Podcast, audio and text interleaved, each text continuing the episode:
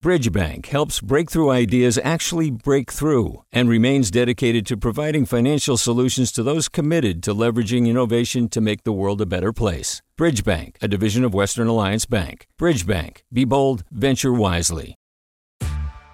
Hey there, this is Brittany Luce from NPR's It's Been a Minute. KQED's podcasts like The Bay, Bay Curious, Mindshift, Right Nowish, and more all tell the stories of the Bay and beyond with reliable, human centered journalism. They aim to inspire, make you think, entertain, and expand your understanding of the place you call home. Here's how you can support podcasting at KQED. Showing your support is easy, and you can join Brittany in supporting KQED Podcast too at donate.kqed.org slash podcast. That's donate.kqed.org slash podcast from KQED. This is the California Report. Good morning. I'm Lily Jamali. Welcome back from the weekend that was, one that brought hellishly hot temperatures up and down the state, with Death Valley hitting a record 130 degrees, possibly making it the hottest place on Earth. And the weather brought plenty of surprises, including lightning and thunderstorms that jolted many of us, myself included, awake in the wee hours. There were also a series of rare fire tornadoes near the border with Nevada, where firefighters are battling the Loyalton fire in the Tahoe National Forest. But the most widespread disruption came from the state's first power blackouts since the 2001 energy crisis. And it came just as those hot temperatures were growing to be unbearable on Friday and Saturday evenings. The last time we had a heat wave like this was back in 2006. That's Michael Wara of Stanford University, who explains that the California ISO, that's a nonprofit that operates our grid, told the utilities to power down parts of their system. There was so much demand for electricity to provide cooling, primarily, that there weren't enough power plants available to meet the demand. And in that circumstance, the California ISO's best course of action is to ask the utilities to start turning the power off intentionally rather than allow kind of a system failure to occur where the supply and demand for power get out of balance and kind of a runaway system blackout occurs as a result. To be clear, those widespread power outages are different than the public safety power shutoffs that utilities like PG&E and SoCal Edison have used to lower fire risk. In this case, they were told to shut down power, and the heat wave is expected to continue into this week. Those fire tornadoes we mentioned took place as crews were battling the Loyalton fire in the Tahoe National Forest. That blaze is one of several burning around the state this morning. So far, it's scorched over 36,000 acres it's now 5% contained. Mandatory evacuations are in place near the border with Nevada, and in Monterey County, the river fire burning near Salinas has forced evacuations there too. That one's burned 2,800 acres, and four firefighters suffered heat related injuries while battling the blaze. We're going to go to Sacramento now, where Joseph DeAngelo, the man known as the Golden State Killer, will be sentenced by a Sacramento County Superior Court judge this week. KQED's Julie Chang reports. DeAngelo's hearing will begin Tuesday morning with victim impact statements. The former police officer was arrested in April 2018 after a new DNA evidence technique linked him to a series of brutal rapes and murders that took place in the 70s and 80s across the state, including the Bay Area and Sacramento. DeAngelo pleaded guilty in late June to 13 counts of murder and kidnapping, and he admitted to committing several dozen rapes and other crimes. The guilty plea came after DeAngelo took a deal that spared him the death penalty and would instead sentence him to life in prison without the possibility of parole. His hearing will be live streamed on YouTube with victim impact statements continuing through Thursday. The final sentencing will take place Friday. For the California Report, I'm Julie Chang. Turning to politics in Sacramento, State Attorney General Xavier Becerra says his office is reviewing a decision by the Ninth Circuit Court of Appeals striking down California's ban on high capacity ammunition magazines. On Friday, a three judge panel ruled two to one that the blanket ban is an unconstitutional violation of the Second Amendment. UCLA law professor Adam Winkler says the legal decision, which was written by a Trump appointed judge, is unusual for the Ninth Circuit, which represents Western states and is traditionally the most liberal federal court. I think this is uh, opinion is a harbinger of what gun safety advocates may see in the future, which is more gun control laws being questioned by courts that were once reliably liberal. An attorney for the California Rifle and Pistol Association calls the decision a huge victory for gun owners and the right to own a firearm to defend your family. In a statement, Attorney General Becerra says his office remains committed to defending California's gun safety laws. Becerra did not say if he would ask a larger 11 judge appellate panel to reconsider the ruling by the three judges or if he would appeal to the U.S. Supreme Court. Hi, it's Terry Gross, the host of Fresh Air. We bring you in depth, long form interviews with actors, directors, musicians, authors, journalists, and more. Listen to our Peabody Award winning Fresh Air podcast from WHYY and NPR. Hi there, I'm Rund Abdelfatah from Throughline. If you're listening to this podcast, you know that KQED produces exceptional storytelling that keeps you informed, inspired, and entertained. Their podcasts cover issues from your neighborhood to the entire country and everything in between. Support this work today. You can help us continue to bring quality podcasts to your ears. Just head to donate.kqed.org slash podcast. That's donate.kqed.org slash podcast. Turning to national politics, the Democratic Party kicks off its national convention tonight. But thanks to the coronavirus, what was supposed to be a massive gathering in Milwaukee is now a dramatically pared down event. KQED politics reporter Katie Orr tells us what we can expect. Four years ago, thousands of people clapped and cheered as 2016 Democratic presidential nominee Hillary Clinton took the convention stage in Philadelphia. This year will have a much different feel, one we got a preview of as 2020 nominee Joe Biden gave a speech introducing his new running mate, Senator Kamala Harris. Good afternoon, everyone. To me and to uh, Kamala, this is an exciting day. No cheering, no crowds, hardly any people. It was a socially distant event designed to keep everyone safe from the coronavirus. And it's how the Democratic Party will conduct this week's national convention. Remote speeches, pre produced video content, and plenty of Zoom meetings for delegates like Hanieh Jodat Barnes.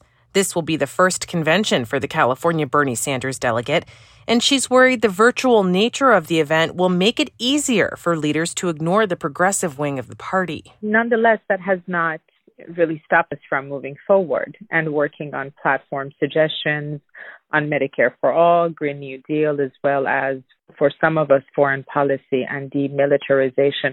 Jodat Barnes took part in a so called shadow convention this past weekend that focused on progressive causes, also held mostly online. Delegates aren't the only ones dealing with the fallout from this year's unusual setup. A lot of people use the convention for networking and business purposes.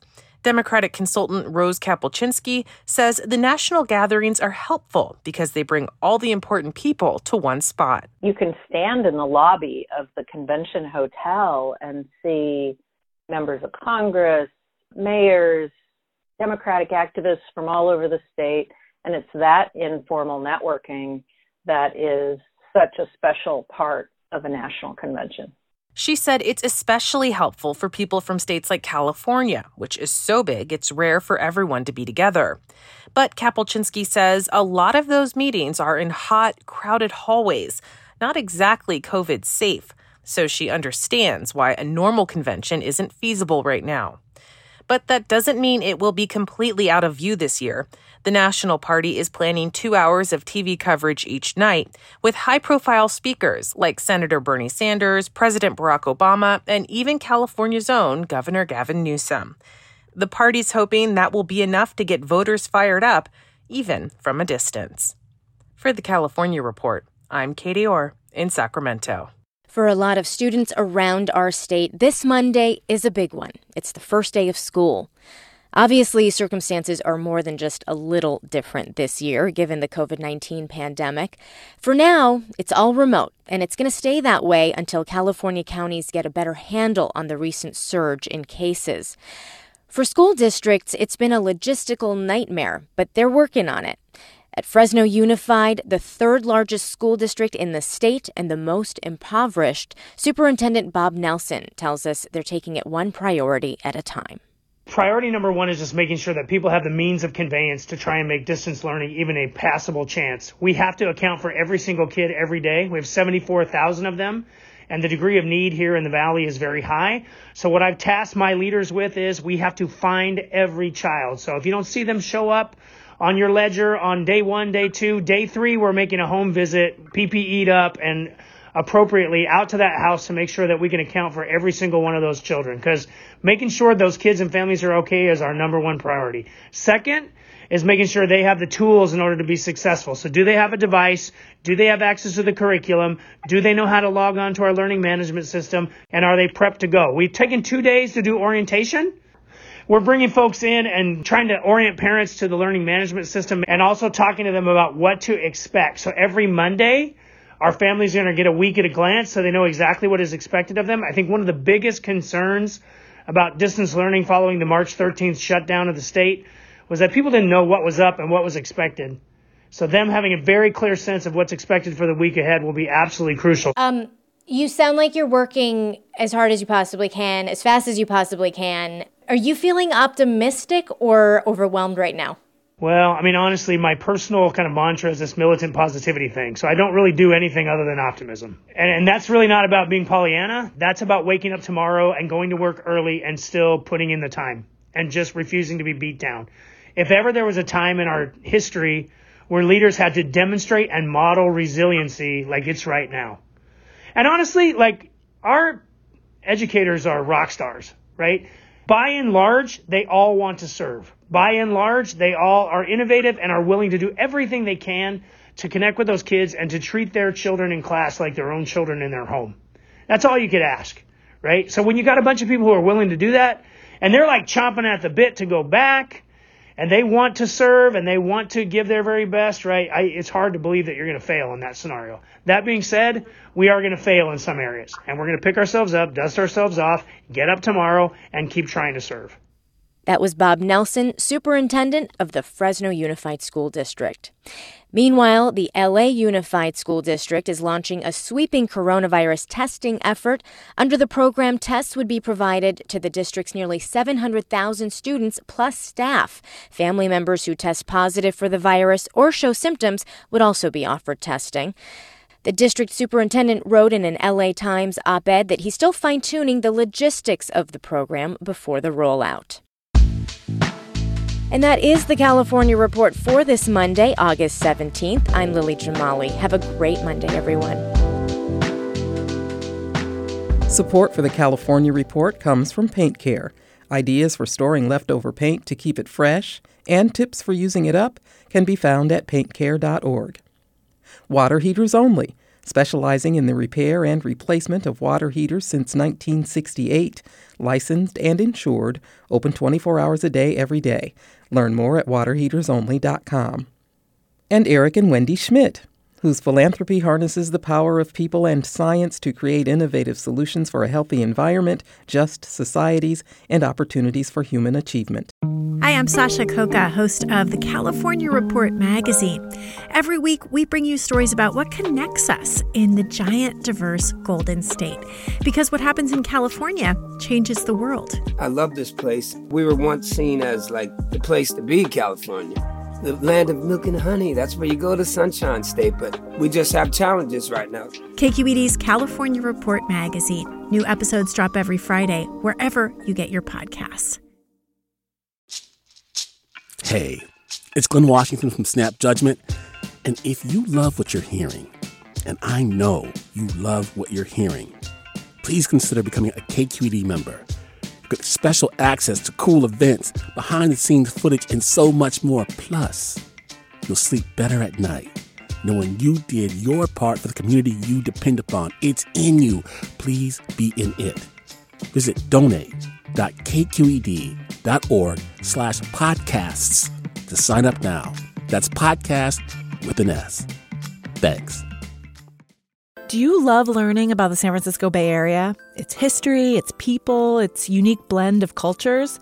Then you should check out the Bay Curious book. I'm Katrina Schwartz, editor and producer on the Bay Curious podcast, and I'm here to let you know that for the month of May, we've worked out a sweet deal for KQED podcast listeners. Right now, you can get the Bay Curious ebook for $1.99. That's right, $1.99. Just search for Bay Curious wherever you get your ebooks or find a link in our show notes. This offer does expire at the end of the month, though, so you'll want to act on it fast. Happy reading!